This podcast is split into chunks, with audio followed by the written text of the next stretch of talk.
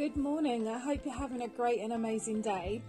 Um, I just thought I'd encourage you, like, if you ever have time, like on a Saturday morning, and you've got access to, I don't know, DVDs or the internet, I would just highly encourage you. If you remember as a child, did you ever used to watch cartoons on a Saturday morning? So, I'd ordered a bunch from um, Amazon, so I've just been watching, like, um, Jonah's Whale and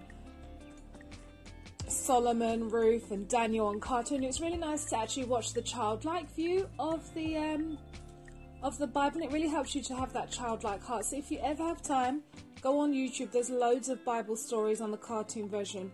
Just in case, you know, oh, obviously being such a sensible adult, you can sometimes miss the heart of it, which God wants us to have the heart of a child. So I'd encourage you, watch a couple of cartoons today.